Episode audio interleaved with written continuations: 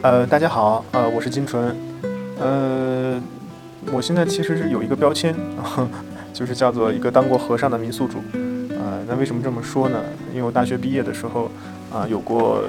四年多的一个这样的学习禅修的经历，啊，大学一毕业我就直接去山里边，啊，去拜了师傅，去当了小和尚，就是可能我们当然有自己的信仰，啊。那但是不是迷信，就是更理性的、更正知正见的去理解它。所以在里边学习了很多年，啊，也学习了很多的方法啊，去到了不同的国家去跟他们学习和参访，去交流。